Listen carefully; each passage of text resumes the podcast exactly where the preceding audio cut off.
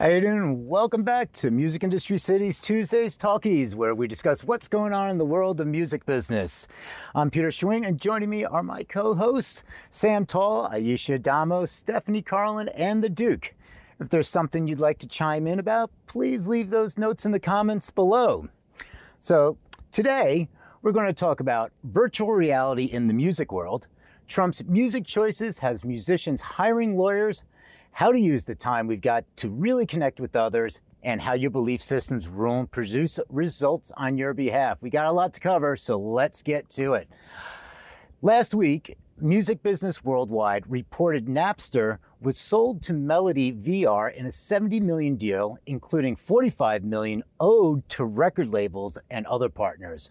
Also, Jay Z's Tidal made VR concerts bet buying $7 million in tokens from a $100 million backed Sensorium Corporation.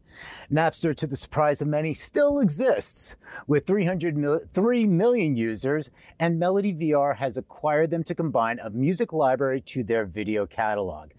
Melody VR CEO Anthony Matchett said, Melody VR's acquisition of Napster will result in the development of the first ever music entertainment platform which combines immersive visual content and music streaming.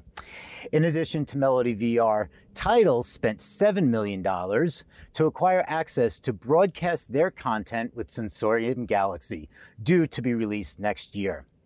Here with his thoughts on this is Sam Tall. Sam, how you doing? Welcome back. I'm good, Peter. Thanks for having me back. Great. Well, you know I love this stuff. So, yes. and the fact that there is virtual currency inside the Sensorium platform, kind of oh, like Twitch gosh. bits. Yeah, I see this as a great plan, but are music fans ready to adopt VR into their lifestyle? I don't think so. And here's why I think that. So far, every VR experience, every virtual space the meta space that uh, Sensorium is talking about. This all comes from a similar sort of presentation as we had Second Life once upon a time, which I think is still out there kicking around the internet. We have Fortnite as like this preeminent platform for events now, as opposed to just a game. It's a social meeting space as much as anything else. And Sensorium uses the same engine. It's it's using the Unreal Engine 4, which uh, is how Fortnite's built. Fortnite being a product of Epic Games, who develops the Unreal Engine. It's kind of the underpinning of most video games these days, actually. So, I at this point, like I understand, there's maybe a little bit of a psychological hurdle to becoming a Fortnite player, and that being your token access to concerts. But I don't know that we need a whole other platform for this yet. I don't know that we have the technology. I don't know that consumers are able to get on board with this. Like it's a huge hardware demand to to experience something in VR to get involved in that. I mean, the Oculus isn't selling that well. Um, maybe this is something that helps kind of nudge that along, you know, move the ball forward. But is this the thing that gets us to a future of VR concerts? I really don't think so. And you know what what's interesting to me, and, and to, it's like, are we ready to adopt? And there are two barriers to entry. Is one is the price point. Okay. So naturally you have this price point. I mean, the most inexpensive is like the Google, like the cardboard box. Okay. Mm-hmm. But you really want to get into it. And then you're talking about bandwidth technology. So yeah, there is high demands, but like, you know, take like a platform like Steam or something like that. And to use an example, my friend who's a DJ and now she's a VR creator, she started doing these virtual, uh, creating these like, you know, DJ boots in the sky and everything. Now, I'm technically savvy, I'd like to think, uh, and I know a little about computers and VR and all uh-huh. this stuff. And she was telling like, okay, people, you need to go to Wave, go to Steam, then you need to go to Wave, you need to download this, then you need, if you don't have a fast computer, borrow your friend's computer. I used it on the desktop and I couldn't get upstairs to the DJ booth. And mm. it's, and I know what I'm doing. And she's, I talked to her after, she's like, oh, I was fearing that because, you know, the first timers, like, you had to make a friend with somebody. Didn't you read the instructions? I'm like, I didn't see instructions. And it's that happened intuitive. in that, and there was that con- conference, uh, the concert that they did inside uh, Minecraft, was it, a few months ago? And people were complaining about getting their money back because they couldn't get to the concert. Right. It's not a one to one. I think people are expecting this to be a one to one, and that's mm-hmm. It's such a misguided principle. There's no replication for being physically in a space, for feeling the sound hitting your chest, for the experience of a live concert. Now, we can have ephemeral performances. That's what live television has always been. Uh, and I have no problem with that. I have a, a huge argument with people who are trying to present this as a proxy for the real world because we don't have a real world to entertain ourselves in. Mm-hmm. I understand the frustration. I just don't think, I think we're rushing headlong into something that doesn't exist. Maybe I'll be proven wrong in the history books. I think right. we definitely need people on the vanguard to push this forward and and figure out what our path forward is. We have to experiment. We have to be willing to fail and take risks and all that kind of good stuff. Very on board with that. But I don't like the notion trying to sell to the consumer that this is the new concert of the future when that's categorically not the case. I also, frankly, from a business perspective, I think there's a lot of just mm, sort of confusing and self dealing stuff going on here. And here's what I'm talking about. Let's look at Melody VR and Napster for a second. So, you know, eventually you know, I think the whole thing with Napster was like, eventually this is going to be a vehicle for something. Eventually we're going to turn this into uh, an asset. Obviously, we know where Napster started, and now we see where Napster kind of ends, right? We've, we've waited a long time to see how this story plays out. Apparently, with $45 million in uh, payables on their books, I'm sure the ownership was just like ready to unload it. And here's a company that makes over $100 million in the past year and being sold to a company that makes less than a quarter million dollars you know in their most recent bookings. So it's like there, there's clearly like a dumping of a dead asset here. And it's like here you think you can do something different with this? You can be the latest owner of napster. Go for it. Have fun. Um, but i'm sure the ownership is just ready to cash out for whatever. Almost along the almost along the lines of say like MySpace. It was like here, just right, exactly. Just That's exactly going. what came to mind. It's like here's a thing that sold for a lot of money once upon a time, and now is sold on a fire sale. Right. Okay. And and and yeah. it's not real estate. You when when they're talking about acquiring something with a forty five million dollar debt, it's not like debt is equity, where like in real estate you can carry that into an equity. This is true debt. Oh yeah, for sure. Like and, this and is a so you have makes, creditors knocking. Who knows how much their costs are? And then here's my my final feather in the cap for this. The Tidal thing is so strange to me. Why would they buy seven million dollars in cryptocurrency to access a platform? I don't like that. Like, what's the play here? I think there's a lot more that we have to know about this first, but there's a couple of facts that we want to keep in mind as we watch this play out. Number one, Jay Z still spearheads Tidal, regardless of who operates it, regardless of who the other artist owners are. Jay Z still kind of like the face of Tidal as a facet of Roc Nation in some respect, even if they can say it's separate. It's really not. Jay Z used to be a minor a minority partner in the Nets with Mikhail Prokhorov, who founded this uh, Sensorium startup that's a, mm-hmm. apparently based in LA yep. for some reason instead of you know Europe. Um, so there's a lot of sort of like buddy buddy, you know, out of one pocket into the other going on, and uh, I get it. That's fine.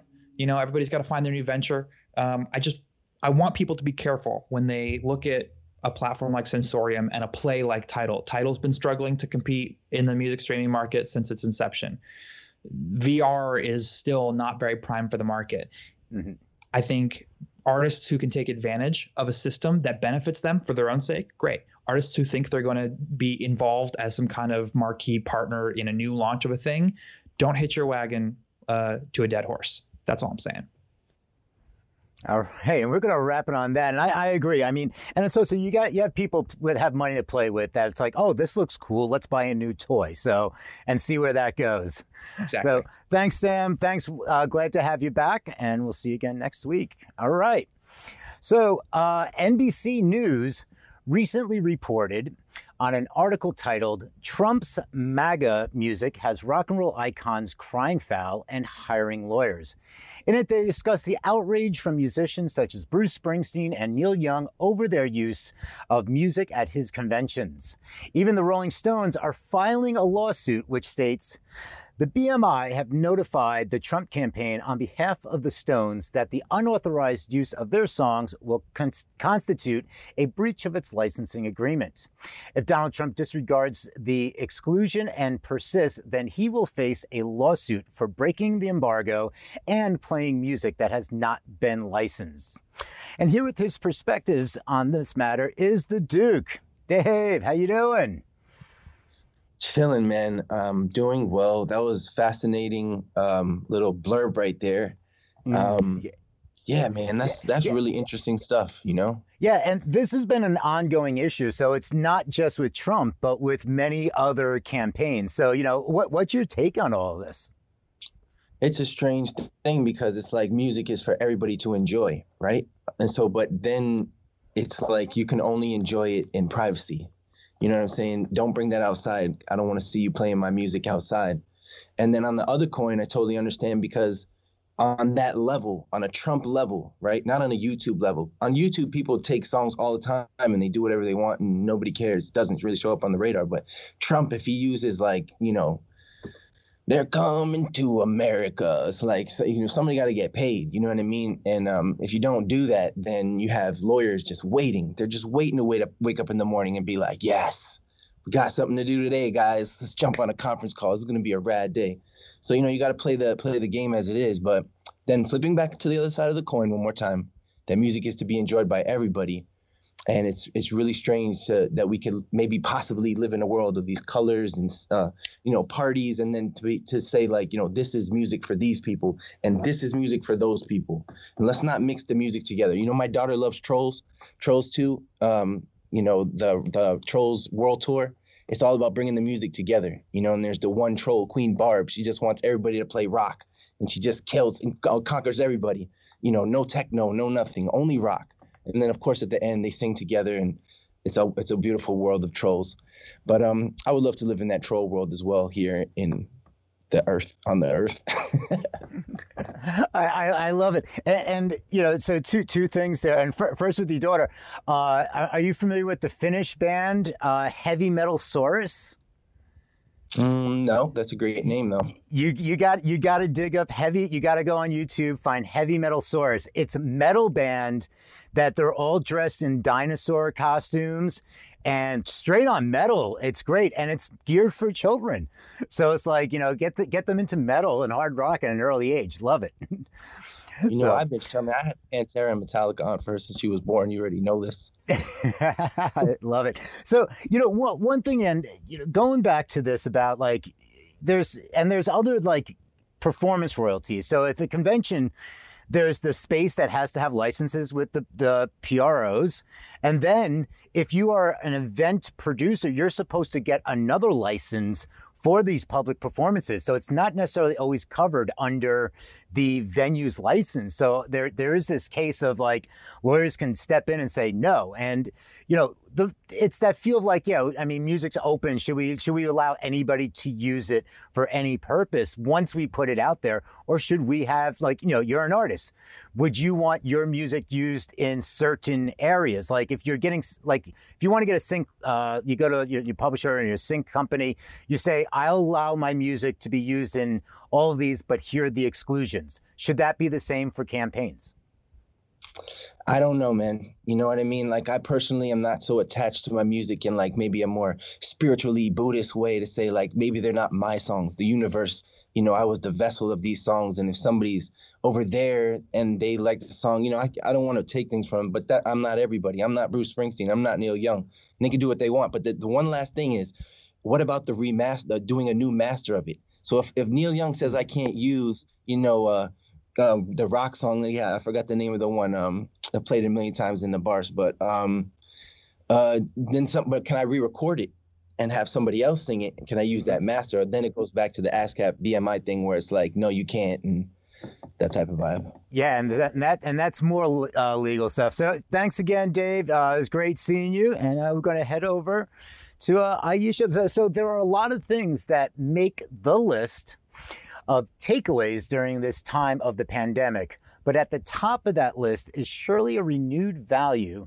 eh, for the time we have with the people around us and valuing presence makes us both makes the work better. To talk about how to use the time we've got to really connect it with others is Aisha Damo. Aisha, how are you? Good, good. Hey, Peter. good, good. You know, for some people, they haven't seen friends or had that after work drinks in almost half a year now. Can you believe this is six months? And uh, you know, it's it's crazy. Uh, you know, we're in September, so uh, it's tough to, and it it makes it tough to feel that connection. So you know, I'd love to hear like you know, what are you thinking here? Well, you know, I mean, like you just said, this is September. This is fall. This is back to school. This is all the things that, uh, you know, you know, the end of summer, all of those things. And here we are still dealing with the pandemic situation. And we've been dealing with all of this and the repercussions of the pandemic for a minute now. I know that there are a lot of things we're learning from all of it, but I know for a lot of people, this particular thing, the separation, has really highlighted the need for and the joy of connection with others. And I'm not just talking about artists and their audiences either. I'm talking about people like my roommate who has been returning to the office twice a week now. And it's just her and just a couple of other employees in her company. But they are so joyful about going back to the office even six feet apart, just seeing people in the office. And it's a joy that none of them ever expected to have about going into the office, but they're feeling it. I think this highlights, you know, how the things that we do in a day are much more than just the things we do in a day. It's more than the things we accomplish or check off the list. It's doing these things with others that is really what counts. And this pandemic has brought that to the forefront on a personal level, um, I attended a viewing this past week for someone that was close to my sister who passed away. And what was most striking were all the photographs she had put around the room and ones that her the family um, had brought. Pictures of these moments that weren't just about a checklist or achievements, but they were about everyday joys of being in each other's company. I think that even in times like these, when distance is a necessary safety, there are still ways to connect with one another, whether it's a present and, you know, fully being present in a nod to a stranger who's passing by, or a much needed phone call to a friend, or a long string of text messages back and forth to another bestie that you're watching a movie with. I've been doing a bit of that. Um, in the middle of the film festivals. It, it brings people together. And maybe it's that focused thank you to a cashier in the grocery store. These little things that are that are making the fabric of our lives. I mean, these are the important things, the artistic things, even. It's it's a great exercise, I think, to tune into and be present for connection, even in the smallest, seemingly inconsequential moments.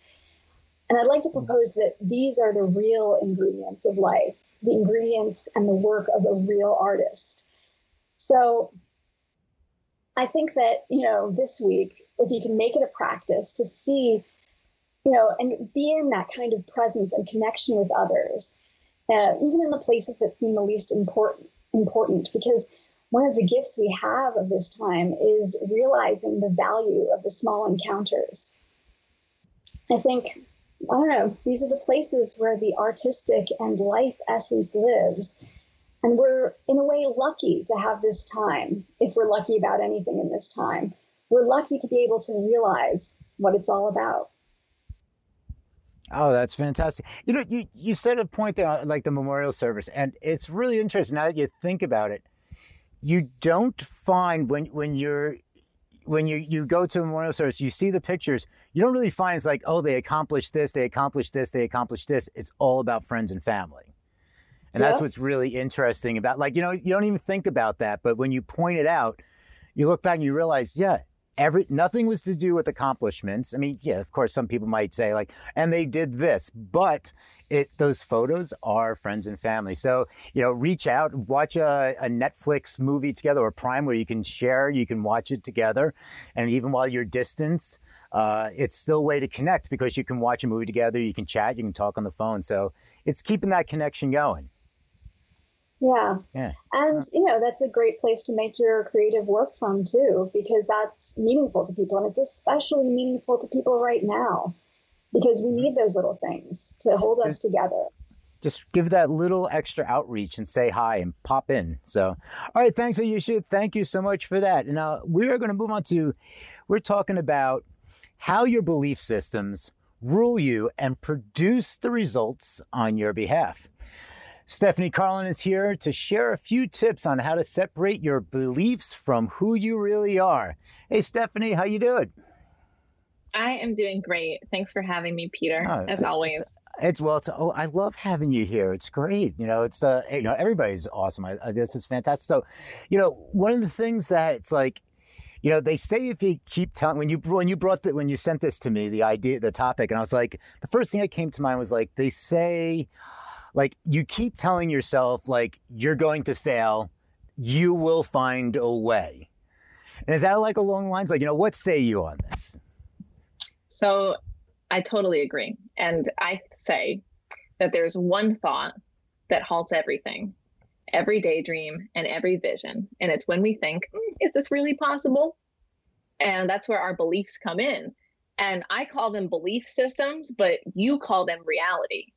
I believe anything is possible. Like, no joke, no kidding. But then people argue for their limitations. But your beliefs, your limiting beliefs, you don't even question them. They're just your truth, they're just your reality, except that it is an untruth.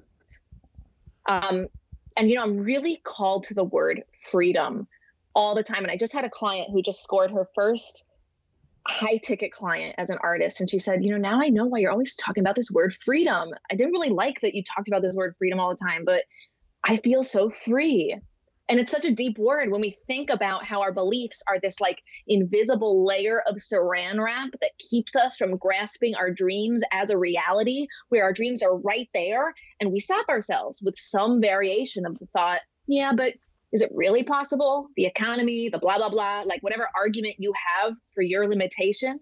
Well, if you can free yourself from your limiting beliefs, then you can create new realities. And it's the ultimate freedom. And it's why you show up here. I'm talking to the artists here who want to have this career in creative entrepreneurship. You want time freedom, financial freedom, the freedom to impact as many people as possible, the freedom to scale and be spiritually huge as you know it is your birthright to be. And I bet if you were asked to go to work as an artist in a corporate environment and like do your art in that corporate environment and make twice as much money as you're making right now, I bet you might say no because you have such a commitment to freedom.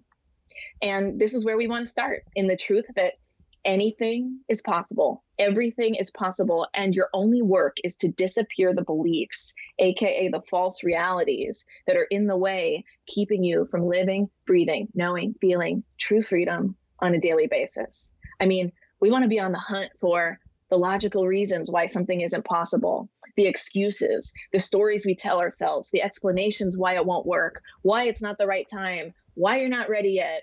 See, how you see your artistic brilliance, your art as a business, your art as a vehicle for international change will determine what is possible for you. Because you know how that age old saying goes your thoughts become your words, become your actions, become your reality. So I'd like you to take just one reality that you don't like about yourself as an artist or a creator, and I'd like you to fantasize. Fantasize. What do I want this reality to be? it's hopefully currently outside of what you know as possible. And then I want you to speak it like it's the truth and feel the discomfort of altering your reality. Because the truth is, you are 100% responsible for your life.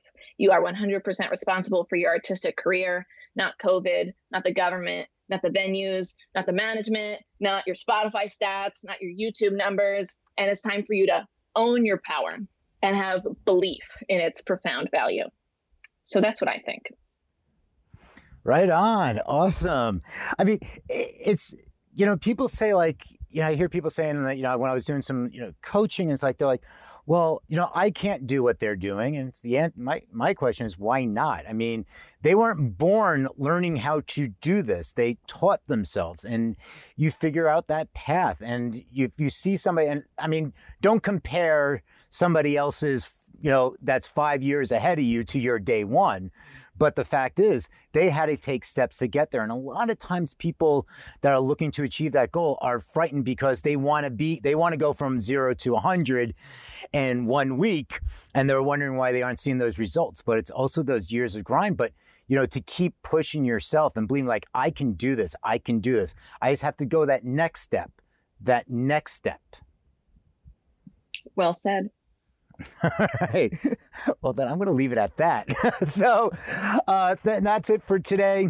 Uh, thank you all for tuning in. Uh, if you want to continue the conversation, leave your comments below. And if you find this interesting, hit that subscribe button and ring the notifi- notification bell to be alerted about new shows. You can also find us at musicindustrycity.com and on your preferred podcast player. I'm going to work on that alliteration of those podcast players. So thank you again to our hosts, Sam, Aisha, Stephanie, and the Duke. Have a rocking day and see you next time. Peace.